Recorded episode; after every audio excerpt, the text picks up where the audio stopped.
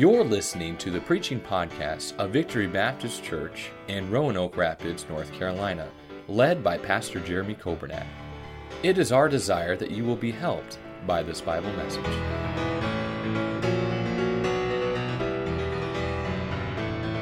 If you come to church for the next service and, and you don't even have to look for your Bible because it's the same place you left it when you came home from church, that's a problem.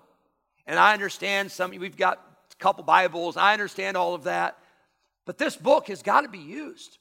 This book has got to be open. This book has got to be read. If you don't use it, it cannot cleanse you like it can. Number one, we must be clean. We are clean from the Word of God uh, if we confess our sins.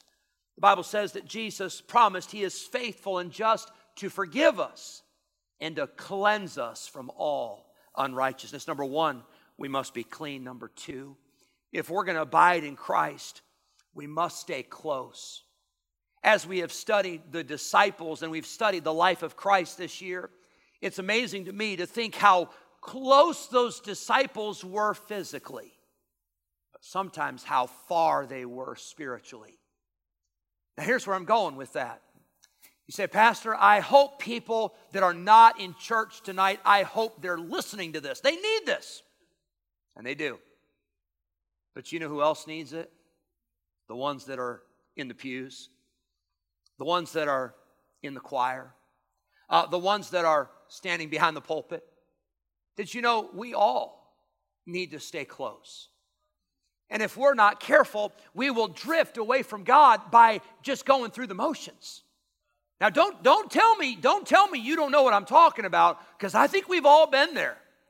We can go through the motions and we can be in every service and we can be involved in a ministry and we can sing in the choir and we can serve the Lord. And if we're not careful, we are close in our physical presence. We're close in our physical location to God and His house and His Word. But in our heart, could be a million miles away. The songwriter said, I'm prone to wander. Lord, I feel it. Prone to leave the God I love. And if we're going to abide in Christ, we must stay close. Verse 4 Abide in me, Jesus said. That word abide, it means to dwell. It literally has the idea of where you make your residence. I don't want my time with God to be a once in a while trip. I don't want my time with God to be like a vacation that I take once or twice a year. I want my time with God to be like the house that I live in. I'm there every day. I'm spending time there every day. That's where I live. That's my address. Verse 10, Jesus said, Abide in my love. Verse number 7, he said, If my words abide in you. Verse 7, ye shall ask what ye will, and it shall be done unto you. You know how you stay close to the Lord? You talk to Him. You know how you stay close to the Lord? You let Him talk to you. You can't be close to someone unless you have communication with them. Uh, you, you can't be close to somebody in your home if you never speak to them. You can't be close to somebody in the office. You say, Yes, I can. We do emails. Well, God bless you. But at some point, you're going to have to open your mouth. At some point, you're going to have to smile. At some point, you're going to have to speak to somebody if you're truly going to be close to that person. And I hope it's your heart's desire to say, I want to be close to the Lord. I don't want there to be anything that separates between my soul and the Savior. Number one, we must be clean. Number two, we must be close. But number three, we must have a connection. I love what this says in uh, John 15. Jesus says, I am the vine, and ye are the what? The branches. Well, here's the beauty the vine and the branches are connected. The vine and the branches are touching, they are joined together. And if they're not joined together, that's a problem. Because if the connection is broken between the vine and the branches, the branches will die. That's what it says in verse number six. They'll wither. Have you ever had a, seen a, a branch on a tree and that branch breaks off in a storm? It's still hanging up there, but it's not really connected. Uh, the, the, the, the, uh, the nutrients from that the root system are not making it to that branch and those leaves die because there's not a connection you know how it is You have a, an old friend, maybe a friend from high school, or a friend from college, or a friend from years ago. And you'll think, boy, I haven't, I haven't talked to that person in a while. We've lost touch. Now, we were close. We used to be together every day. We used to work together. We used to go to school together. We used to play ball together. We used to go to church together, but we haven't talked in a long time. And so, therefore, we would say, we're not really close anymore. We, we, we, we're not really connected anymore. We're, we're not really keeping in touch like we once did. And maybe for you tonight, maybe you would say that describes your relationship with the Lord. Could you say tonight that you're connected? Could you say tonight that you are in fellowship with Him? Now, again, I, I know this, this, this should be so basic and so elementary, but if we're not careful, the connection can be broken.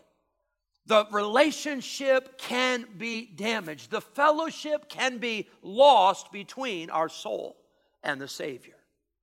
Jesus says in this passage that He is the vine and we are the branches. Jesus says that we cannot bear fruit unless we are connected to Him. A branch cannot bear fruit of itself. Verse number eight, I want you to notice Herein is my Father glorified that ye bear much fruit, so shall ye be my disciples. We're talking about following Jesus and being followers of Christ. Well, if you're going to be a follower of Christ, Jesus said you're going to have to bring forth some fruit. And how do we bring forth fruit? By staying connected to the vine, by staying connected to Jesus. You say, I feel like I'm, I'm not really seeing victories. I feel like I'm not seeing uh, some spiritual successes. I feel like I'm not seeing prayers answered. I feel like I'm not getting much from the Bible. Well, maybe it's because we've allowed our relationship with the Lord to just become mechanical. Maybe it has become routine. Maybe we're just going through the motions. May God help us to stay connected. Our strength comes from Him, our power comes from Him, our help comes from Him, our wisdom comes from Him. I have a, a cell phone here and um, I have a, a charger at home. Y'all have those, you have, you have those chargers where you can just set it on, on, a, on a charger. It's not, it doesn't have to be plugged now. The, the, the, charger has to be plugged in, but the, the base doesn't have to be plugged in. It's just you, you set it on there. Anybody, you know I'm talking about? Do you have a charger like that? Good, I'm not losing my mind. You know what I'm talking about. But if you don't set it on there right, it's not charging. Or if you have your, your phone plugged in and, and the cord is plugged into the phone, but it's not plugged into the wall. Guess what? When you wake up in the morning, ain't nothing good happened, right? It's actually not even as good as it was when you put it down. It's worse. It's lost some power. Maybe you've lost some power. Maybe I've lost some power. Maybe we've lost our charge. Maybe we've lost our passion. Maybe it's time to get plugged back into the source and make sure that we are connected with the vine. We are the branches, but I'm glad to say that He is the vine. Quickly, I see number four if we're going to abide in Christ, we must continue. Verse number nine As the Father hath loved me, so have I loved you. Continue ye in my love. You know what's amazing is that when you get saved, that's a one time event. That's a one time occurrence. You get saved, you're born again, you're a child of God, and you don't ever have to get saved again because salvation is one time. That's easy. But being a disciple of Jesus Christ, being a follower of Jesus Christ, that's not a one time event, that's a daily event. That is something that you and I have to work at every single day. That is something where you get up and you, you spend time with the Lord and you get, go through the day and you wake up the next morning and yesterday's devotions don't help you with today. And last week's prayer aren't going to get you through today. Now, praise God for the Bible reading. Praise God for the prayer of the past. But you've got to get something from God every day. And I've got to get something from God every day. Be like my children. My children would say, You know, Dad, we're hungry. And I'd say, Oh, I don't know why you're hungry. We ate last week. And I'm saying, We'll eat again next week, you know, but, you know, we don't want to overdo this thing. Well, of course, you'd say that's crazy, but sometimes that's the way we treat our relationship with the Lord. We go from week to week, or we go from big event to big event, or we go from uh, a teen camp to a youth conference, or we go from a revival to a, a teen spectacular, or whatever it is. I'm all for those things. But the Christian life is not all about just the mountaintops. The Christian life is about being faithful in the valleys. The Christian life is about a consistent relationship with the Lord. The Christian life is not a hundred yard dash, it is a marathon. And it takes continuing in Christ and continuing in his love. I like what Paul told Timothy in 2 Timothy 3:14. He said, "But continue thou in the things that thou hast learned and hast been assured of, knowing of whom thou hast learned them."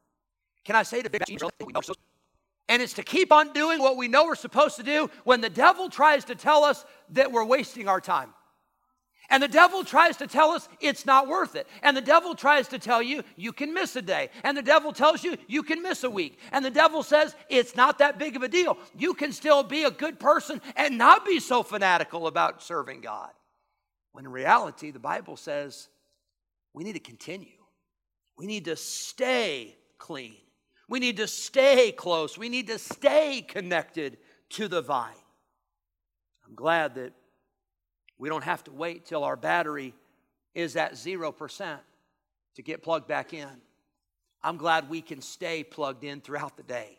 I'm glad we can stay connected to Christ. Number four, continue. Quickly, number five, how do we abide in Christ? I see we must obey his commandments. You say, well, Pastor, this is the New Testament. I thought the commandments were in the Old Testament, you know, Exodus uh, 20, you know, those 10 commandments. Well, notice what it says in John 15 and verse number 10. If ye keep my, what's the next word? Commandments.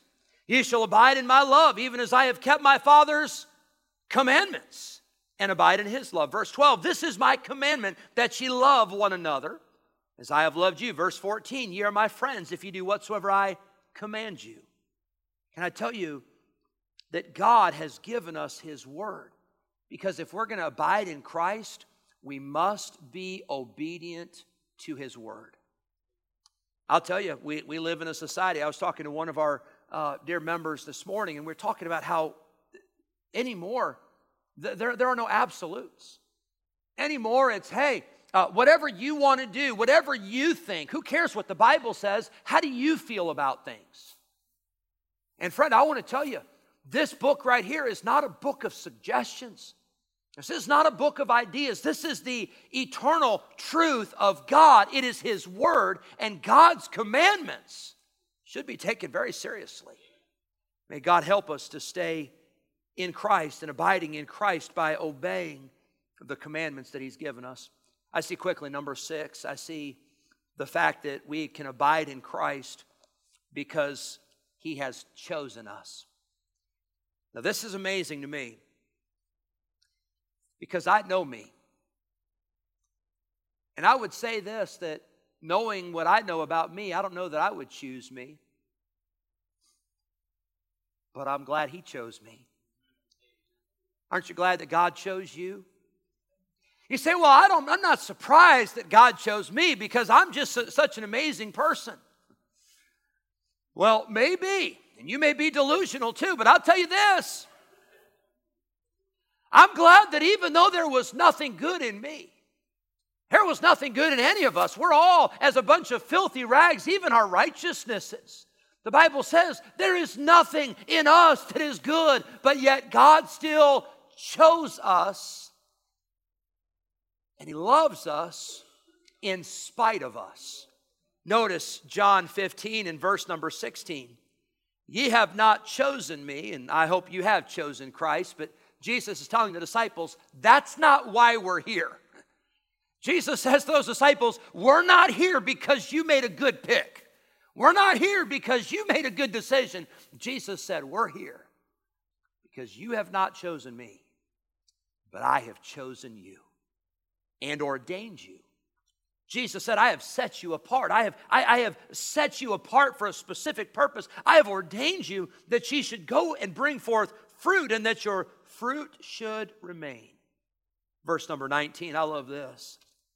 Jesus said, If ye were of the world, the world would love his own, but because ye are not of the world, but I have chosen you out of the world, therefore the world hateth you. That's a good reminder. God didn't choose us because there was anything special in us, but because God did choose us, we ought to act like we're chosen.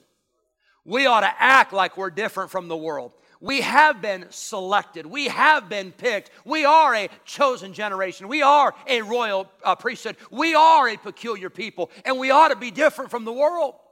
And as the world gets worse and worse, that means Christians ought to stand out more and more, not less and less. As the world is getting uh, crazier and as the world is losing their minds, as God's people, we ought to be established on the rock and we ought to be different and we ought to let our light shine in this dark world. We've been chosen. How do you abide in Christ? Don't ever forget that Jesus saw something in you that was worth saving.